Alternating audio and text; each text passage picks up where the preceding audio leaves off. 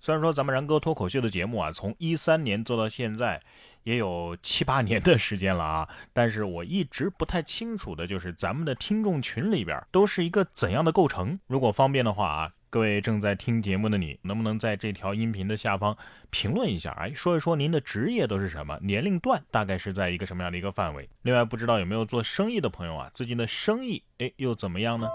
然哥当然是希望大家都能够生意兴隆了，但是遇到生意不好的时候啊，也是在所难免。而每到这个时候，您都会想一些什么样的办法呢？近日啊，在意大利啊，《每日邮报》的一则报道，就有一名三十四岁的商人叫桑德里尼，他最近啊生意不太好，于是他和诈骗集团合作，假装被中东的恐怖分子绑架，以骗取政府的高额赎金。然而被抓走的时候，他感觉啊与事先安排的并不一样。结果对方嘲笑他确实被绑架了。原来诈骗集团啊也和恐怖分子合作，以诱骗贪财的意大利人上钩。这个桑德里尼啊遭到了囚禁和殴打，被关三年之后，终于被政府付赎金解救了。中国就有一个成语叫做“搬起石头砸自己的脚”，好好学习学习吧。按照咱们现代的说法，叫做 “no 作 no 带”呀。只能说君子爱财，取之。得有道，不过像这种打不过就加入的方法也不可取啊。近日在上海，上海的闵行分局曹行派出所就抓获了一名利用裸聊敲诈勒索的犯罪嫌疑人，叫做曹璐。在调查当中啊，曹璐自称原先也是裸聊敲诈的受害人，在与一位美女裸聊之后被敲诈了三千块，呃。而他向对方表明没钱之后呢，谁知这位美女啊却说：“那你就得以劳抵债，要求转发已经编辑好的裸聊威胁短信和照片，每发一条给五块钱的好处费。”哎，曹璐就同意了，而且越干越卖力，短短两周啊就发了近两千条敲诈短信，共计获利近八千块啊！不仅如此，他还找了两个朋友一起帮忙发。把这当成一条生财之道了。最后，他因为涉嫌敲诈勒索罪被警方依法刑事拘留。你这是乐在其中了呀！啊，看来人不是不能赚钱，就是方法不对而已，是吧？不过通过这条新闻，我才知道原来那些敲诈短信都是人工发的呀！啊，纯手工敲诈，讲究。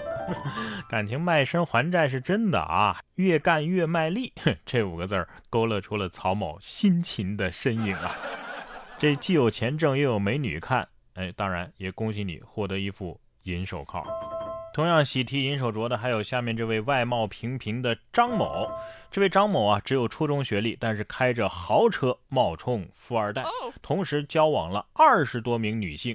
最令人惊叹的是啊，他在同时交往的女友当中，竟然有三名都住在同一栋楼上。其中一名啊叫果果的女子，更是被张某骗了九百余万元，并且将骗来的钱购置了玛莎拉蒂啊、兰博基尼啊、保时捷啊等等高档的轿车。而另外一位女子樱桃则表示：“我现在要是见到他，我想掐死他。”每当看到这种巨额诈骗，我一点都不害怕。毕竟像我这样的经济水平，不是他们的目标客户。关键是你们都住在同一栋楼了，都都不相互通个气儿吗？啊！可见这都市水泥森林隔绝了人情。这要是大杂院，渣男早就被撕碎了啊！不过老话说得好，常在河边走，哪有不湿鞋啊？就算是神算子，他也有失算的时候。四月一号，广东河源市区的街心花园就有一棵八百多年的古榕树突然发生了倒塌，其中一个枝干折断之后，就砸中了一名路人及两部摩托车，其中一位算命老人啊，是脚踝被砸断了。目前，相关部门已经在现场拉起了警戒线，被砸的路人呢也被送往医院救治。这棵树树身的古树名木标志牌显示，这棵古榕树啊叫黄葛树，树龄啊已经有八百二十三年了。这位算命的老人出门的时候没给自己算算吗？啊，我觉得可能是天机泄露的太多，被上仙惩罚了。这群羊上辈子又是做了什么孽，这辈子要被这样惩罚呢？近日，在新疆的阿克苏，有一只雪豹闯入了羊圈，袭击羊群，共咬死了十九只羊，咬伤了十一只。结果因为吃的太饱，它无法跳上围墙了，就被困在了羊圈之内。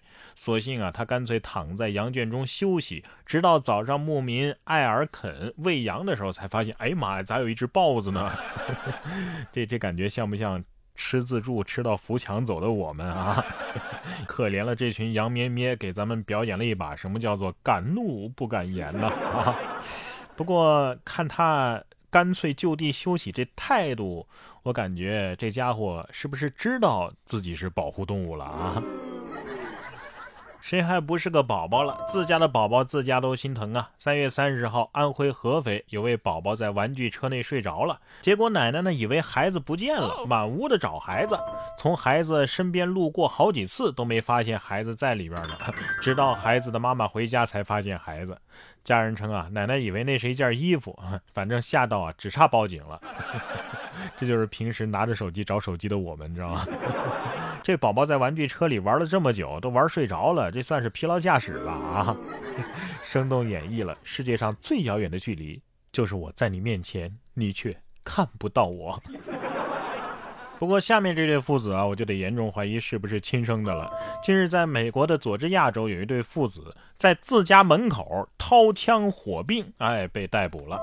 摄像头拍下了这个过程啊。当时二十六岁的马里奥·克拉克带着枪来到了父亲的房子里，父亲让儿子把枪给交出来，但是儿子不愿意。在争执之下呢，这马里奥就掏出兜里的枪对着父亲，父亲呢随即也拿出自己的枪对着儿子。于是这两人呢，在家门口持枪火并啊对射，呃，所幸两个人都没有受伤。但是之后啊，父亲报警将儿子给抓走了。警方认为啊，父亲他掏枪属于是自卫，儿子呢则是受到了指控。好家伙，当时拍电影啊，这还真是父慈子孝啊啊！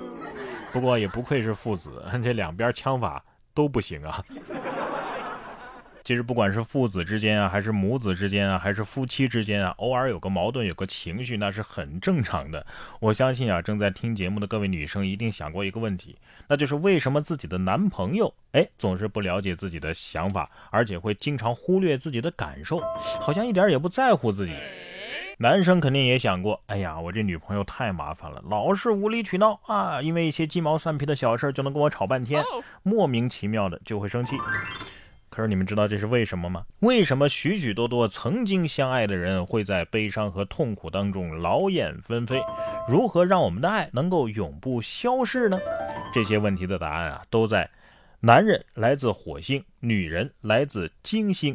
这本书中，他用男女来自不同星球这样一个比喻，揭示了男女之间在生理、心理上的巨大的差异，同时以此来寻找解决情感问题的方法。这本书的作者约翰·格雷啊，用了整整七年的时间，咨询调查了两万五千人，创作出了这本迄今为止世界上最著名的两性情感关系图书。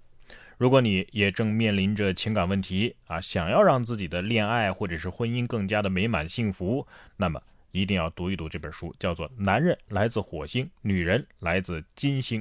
当然，如果你觉得读书太麻烦，还得买书，还得看，还得翻，还不一定什么时候能看得完，没关系啊，听我的解读也可以。怎么听呢？加入到然哥读书会，本期更新的这本书就是《男人来自火星，女人来自金星》，我会帮你找回爱情最初的那种甜蜜的感觉。然哥读书会是我发起的一个读书分享会，我在这里为您精选了全球一百本好书，为您一本一本的来拆解精读，帮你把每一本书都把它读懂读透，助你全方位的实现提升。打开你的微信，搜索“然哥脱口秀”啊，“然哥脱口秀”，找到微信公众号，关注之后就能够加入我们的读书会了。